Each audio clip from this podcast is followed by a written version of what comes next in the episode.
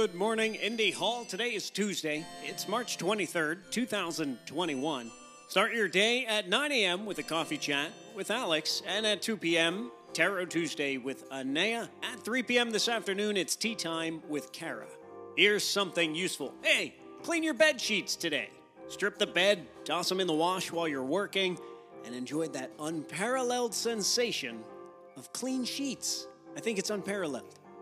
I probably built it up a little too much. As always, here's something a little less useful. Now created the world's largest functioning whoopee cushion.